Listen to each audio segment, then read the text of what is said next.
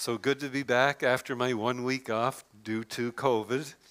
I wasn't very sick. I had a sore throat for two days, but my mother was coming, first time in five years, and she's 88, so I didn't want to give her anything, and sure enough, I was sick. But I'm here. I may sound a little croaky today, and that's because on Friday I did my normal exercise routine in the morning. And then I'm sitting in my office at quarter to four, and my oldest daughter, Brittany, calls. She says, Dad, is that right that you're going to come to Friend and Family Day at my CrossFit gym? Uh, I don't remember committing to that, but I said yes. And I don't know if you're familiar with CrossFit. It's crazy. They have an hour long class and they just keep doing one thing after another. But I've watched Brittany in some competitions where she has a partner, and she would do 10 military presses while her partner waited, and then her partner would do 10. So I thought, that's okay. I'd only be working out half the time. But every four minutes, the bell rang, and we had to both go and run 200 meters. And that seemed okay the first few times, but it was 30 degrees outside, and my face is getting redder and redder. And, but uh, I survived. I got through it all. They had food for us at the end. And then we had our granddaughter for a sleepover last night, and she got into bed with us, and I never even woke up. That's how tired I was. But I'm surviving, and we're here. Now, there are all kinds of tests that people will give to evaluate how well a person would respond in a time of crisis when there's a sense of urgency. And one of those is where they take a person into a bathroom and they have the, the tub filling with water, rapidly filling with water, and they show you a teaspoon, a tablespoon, and a cup. And they say, Your job is to bail out that it, tub. It's to get that water out of that tub. And so obviously people are going to choose the the cup and they start frantically bailing the water into the toilet or into the sink, whichever is closest. But there are a few people that, when taken into that room, they just slow down for a moment, they stand back and they think about it, and then they go up to the tub and they reach, first of all, to the tap and they turn the water off. Then they pull the plug out of the drain, and then they take the cup and they start to actually bail water. And I think many of us, when we reach that point of crisis, when we feel that the water level is rising and that something needs to be done, we tend to just kind of grab the best option that's available and we just frantically go at it.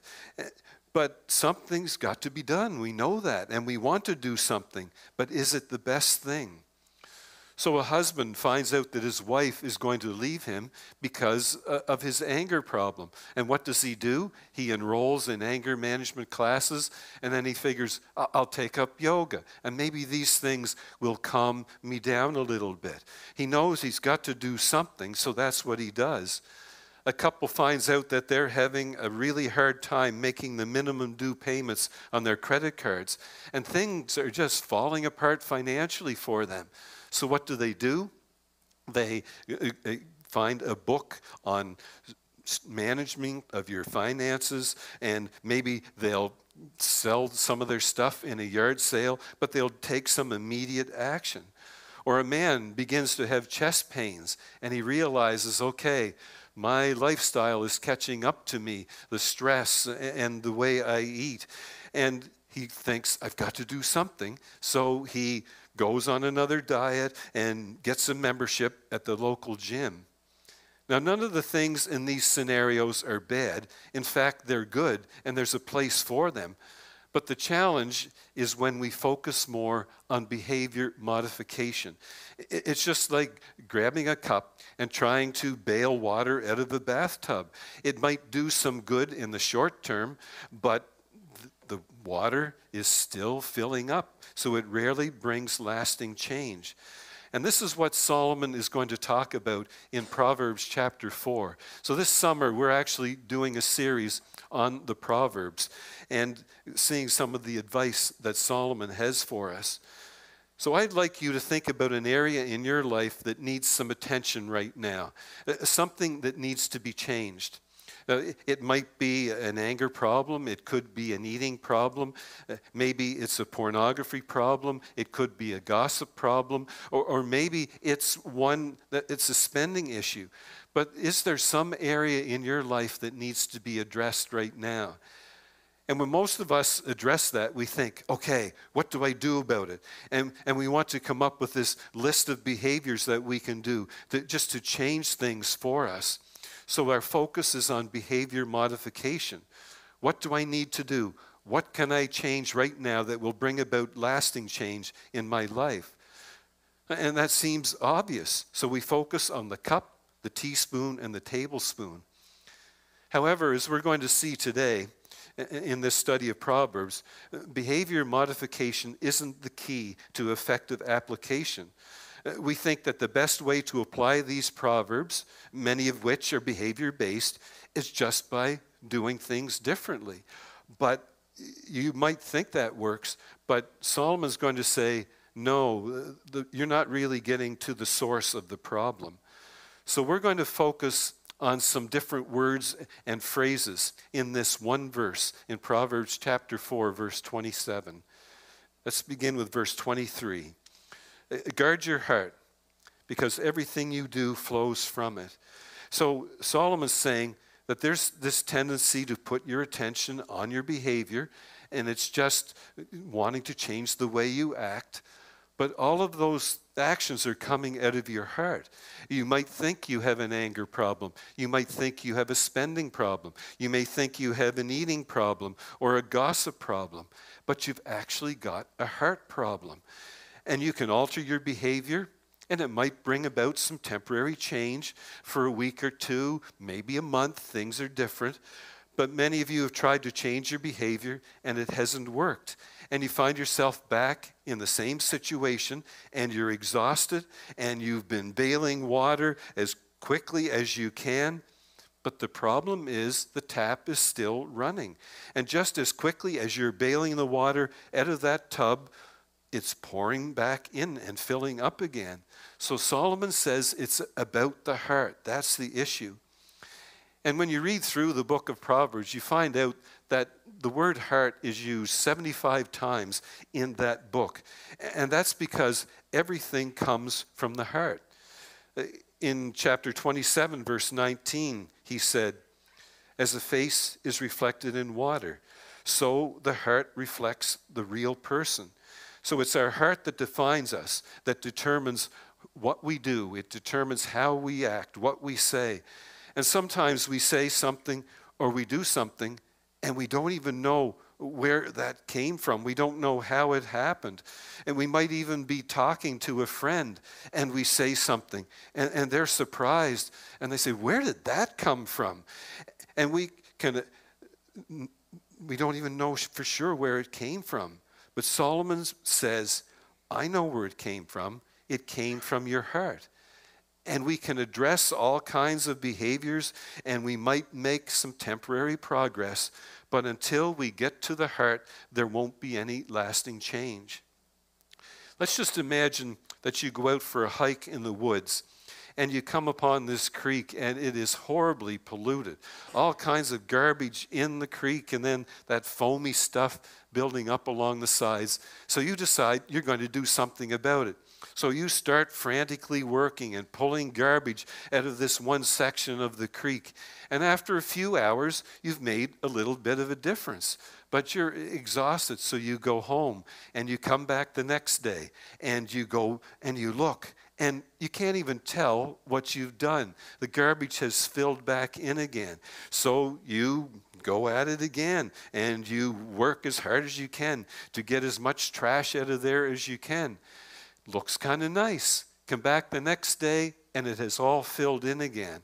So now you decide, okay, I've got to find the source of this problem. And you walk upstream and you realize that this creek actually runs through the garbage dump. So until you do something about that dump, you're never going to get that creek clean. So until you f- address the source of the problem, you're not really doing any good at all You might make a little progress each day, but until you address where it's flowing from, you're going to be back in the same situation. So Solomon says that's what the heart is for. And sometimes this trash shows up in our life and we're not sure where it came from. It feels like we're making an honest effort at getting rid of this stuff in our life, but it, it, we wake up the next day and we do it all over again and we just can't seem to get ahead. So Solomon says that's because it's flowing from the heart. And he said, guard your heart because everything you do flows from it. So, in other words, you treat your heart as your most valuable asset. The Heart and Stroke Foundation of Canada says that more than 2.6 million Canadians have some type of cardiovascular disease. So that's one in 12 Canadians. And you know that once this happens in a person's life, it, it, changes how they live. It changes their diet. They increase their physical activity as a result of it. They may be on expensive medications. even if a health plan covers a percentage of it, it's still a lot of money. So it's a major change to that person's life. And that's because we give all this attention to the heart because it is so important. Life flows through the heart. Our heart pumps 100,000 times a day, and 7,500 liters of blood flows through our body each day. So we give the heart appropriate attention. But how have we developed this behavior modification mentality? Uh, many of us probably grew up in homes and churches where the focus was all on our behavior. And what was punished and what was rewarded was behavior. If I was disrespectful to my brother, then I was in trouble. Now, I could think uh, disrespectful things about him as long as I didn't say or do anything, I didn't get in trouble. And then uh, if I'm disrespectful to my parents, I'm going to get my mouth washed out with soap, but I can think it in my mind and in my heart, I can have it there. As long as I don't say anything, I'm not going to be in trouble. So if I don't do my chores, I'm not going to get my allowance. So we grow up in this system of behavior modification. And behavior obviously matters because it shows what's in the heart. So it needs to be addressed, it needs to be rewarded, and it needs to actually be focused on. A person grows up in that system, in that home or in that church, and, and it's all about rules. Thou shalt do this, thou shalt not do that. And then they go away to university, and suddenly mom and dad aren't around and the church that they grew up in doesn't have as much influence on them at this point and the motivators to monitor their behavior really aren't much of a factor and what do we see without the rewards and punishments the heart begins to surface that's why the Bible puts such emphasis on the home, even in the Old Testament. Uh, listen to what it says in Deuteronomy 6. These commandments that I give you today are to be on your hearts. Impress them on your children. Talk about them when you sit at home and when you walk along the road, when you lie down and when you get up. So the focus is on the heart. So it's don't just treat this like a list of rules. Don't just make your kids do these, but rather make sure these are impressed on them, that they are written on their hearts. I don't know how many times as a pastor that I've had people come up to me and they've said, uh, Look, uh, uh, here's the story. I don't know how this happened. And, and I, I was already thinking in my mind, how could this have happened? But they say it themselves. I don't know how this happened, but I did this, I did that, I got in trouble this way. And they don't know what led to it. But something happens in their life and they have a realization that the water is beginning to overflow the tub. And, and, they've got to do something. And they don't know how it got to be like this. So a husband, he strikes his wife, and he never imagined that he could ever do something like that. In fact, he promised himself that he would never do that. He would never treat his mom the way that his dad, excuse me, he never treat his wife the way his dad treated his mom. That would never happen to him. Then there's a couple in high school and they break their promise to remain pure. Or a man has an affair with his best friend's wife. How did it happen? They don't really know. Or a mom, she yells and she swears at her child. And she remembers as a child promising herself, I'm never going to talk to my children the way that my mom talked to me. And so they wonder, how did it happen? And the answer is what was planted in the heart comes to the surface. And they're as surprised as anyone else. They don't really know how it happened. It was a long time coming, but their heart was unguarded. A lot of trees came down in Halifax when Hurricane Juan blew through here and ravaged our city in September 2003. And there aren't a lot of trees in our neighborhood here, but I got a hold of a chainsaw and I went around the neighborhood helping people that had some trees blow over, or maybe a branch or a big limb of a tree had fallen on their house and, and they needed that cut off. But a little further down the street, there was one really big tree that I wasn't going to tackle with that little chainsaw. And so they hired experts. And then I hung around, kind of acting like I was an expert too, and I was asking them questions about what they were doing. And then I said, Boy, that hurricane must have been pretty strong to blow that big tree over. And then one of the guys said, Actually, it wasn't the hurricane. And you might think it was. So I'm a little puzzled looking. And then he showed me the tree. And the inside of that tree was rotten. And the rot had been growing uh, for years. So that tree had been decaying from the inside out. And that tree had actually been falling for years. And it just happened to be that one storm, that final storm, that blew it over. And sometimes we see this moment in life where everything starts to overflow. And we see it in someone else's life and we wonder, like, how did that happen? And we think that there was this one big storm that just kind of blew the tree over. But in reality, more often than not, it was something that had been building up over time in the heart, and after time, the heart came to the surface. That's why Jesus put such a strong emphasis on the heart. And when you read through the Gospels, you're actually uh, kind of uh, uh, shocked by the way that he seems unconcerned with people's behavior because he was more concerned with the heart. He goes straight to the heart over and over again. The religious leaders, uh, they had behavior modification down to a science. They were the experts. But look at what Jesus said to them in Matthew 15. These people show honor to me with words, but their hearts are far from me. So he's got no patience for that. And then later on in the chapter, he explains why the heart's so important. Surely you know that all the food that enters the mouth goes into the stomach and then goes out of the body.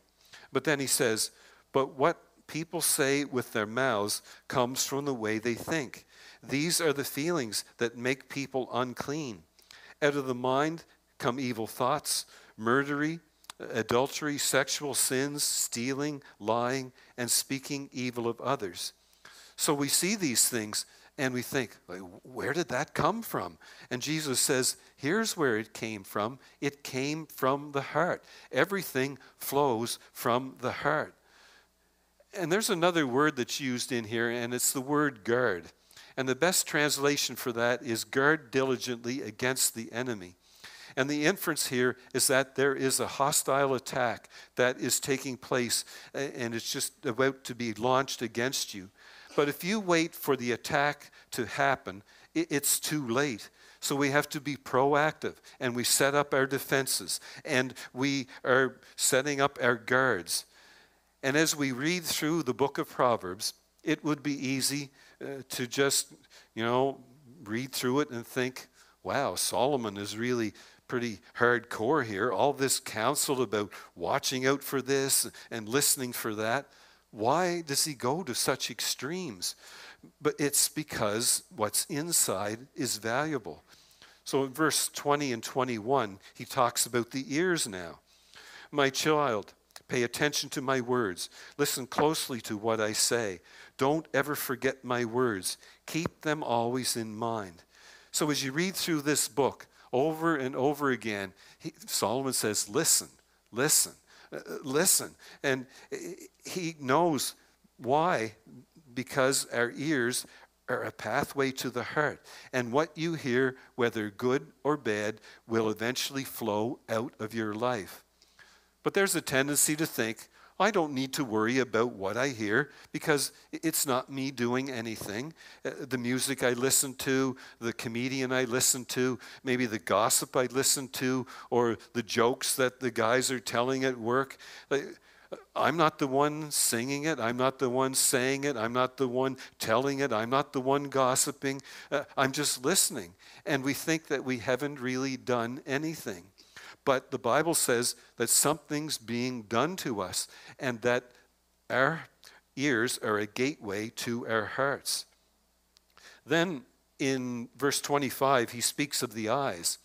And he says, Keep your eyes focused on what is right and look straight ahead to what is good. And why? Because what we see it has an even more direct line to the heart than what we hear.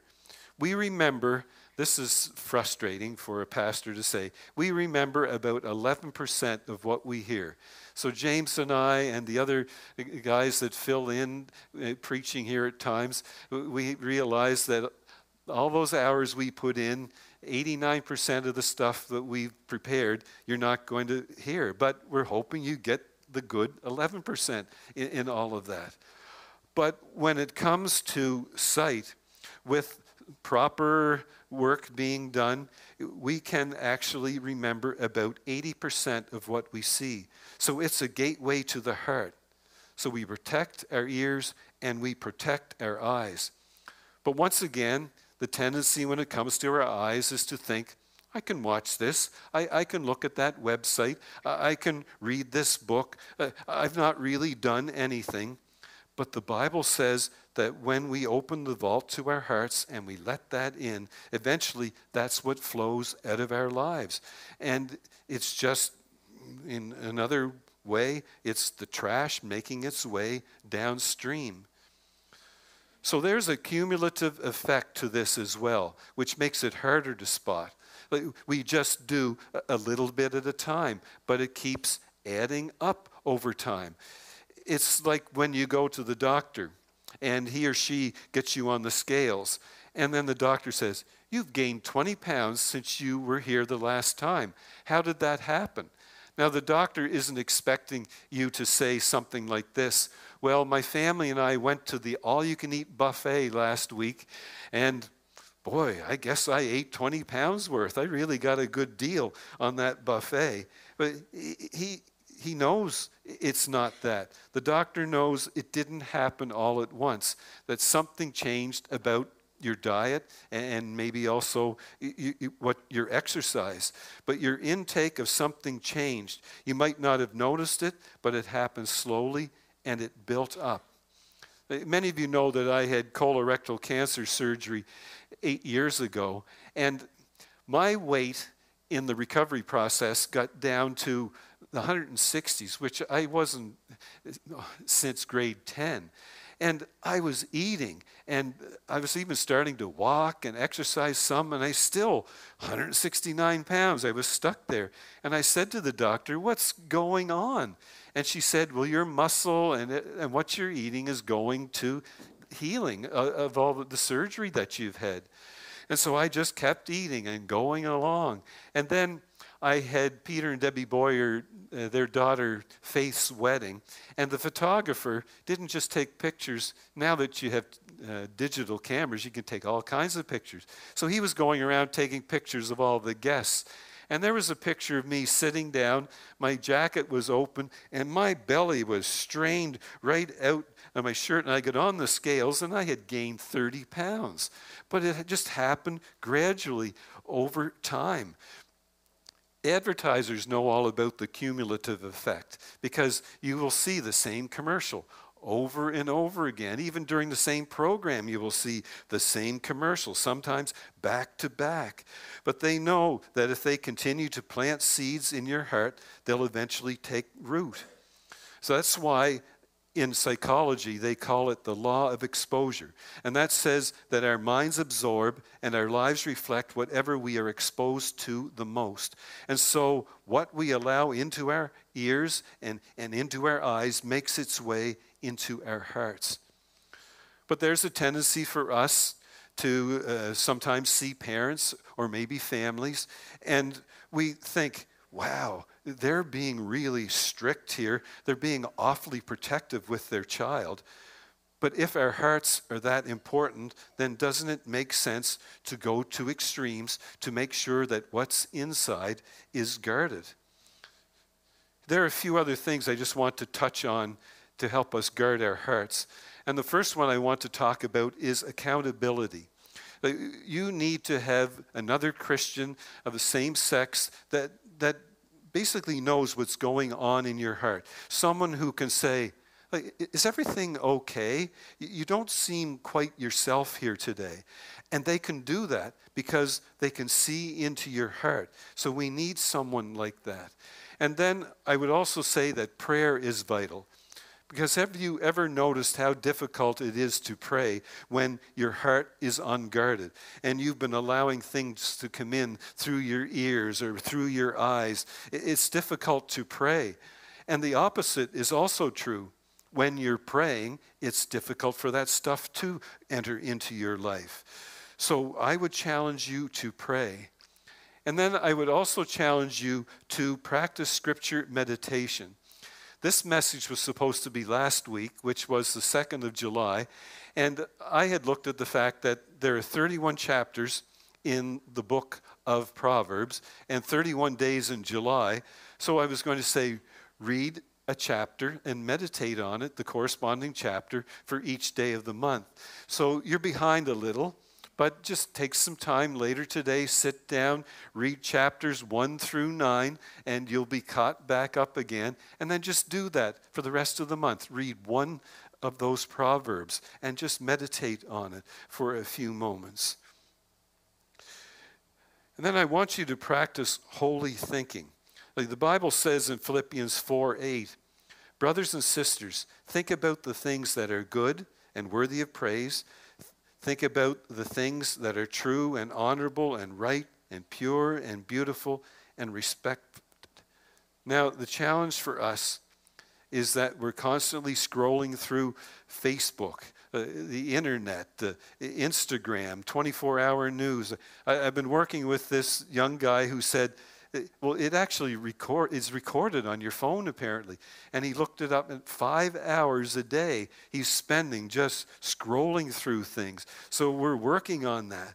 Because when you're doing that, you're inundated with stuff that doesn't qualify as true, as honorable, right, pure, beautiful, and, and respected.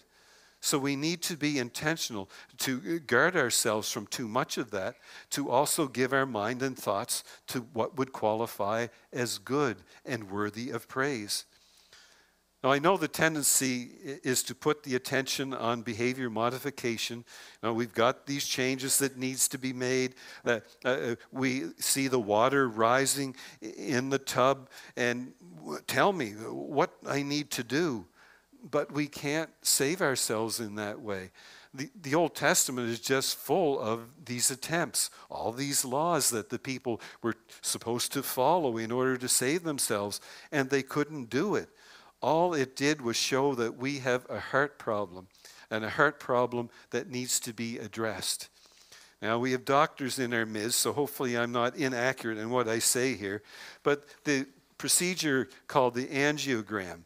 Uh, that's where the cardiologist will inject dye into a vein or an artery in the groin area, and then they, everybody watches on the screen as that dye goes up to the heart, and it will let the doctor know if there is a blockage.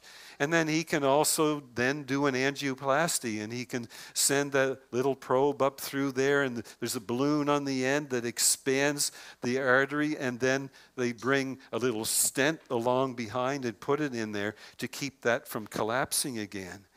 But the problem is that sometimes that test isn't even done because the symptoms actually don't seem cardiovascular in nature. Maybe the patient has back pain or can't sleep very well or is experiencing anxiety, all kinds of things that don't seem heart related.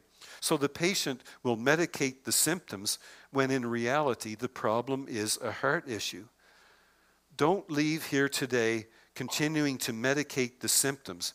Understand that we have a heart problem and the only cure is actually going to be a heart transplant. That's the only thing that will work. And that's what God offers to us through Jesus Christ. See, there's a powerful prophecy in that foreshadows what Jesus would do here in the book of Ezekiel. And I will give you a new heart, and I will put a new spirit in you. I will take out your stony, stubborn heart and give you a tender, responsive heart and I will put my spirit in you so that you will follow my decrees and be careful to obey my regulations. So that's the invitation. That's the challenge. Don't leave here with that same stony heart, but allow God to give you a new heart through faith in Jesus Christ. And then call upon His Spirit. Allow His Spirit to fill you, to then guard your heart so that what is in your heart when it overflows into your life, will be good, respectable. It will be a blessing to others.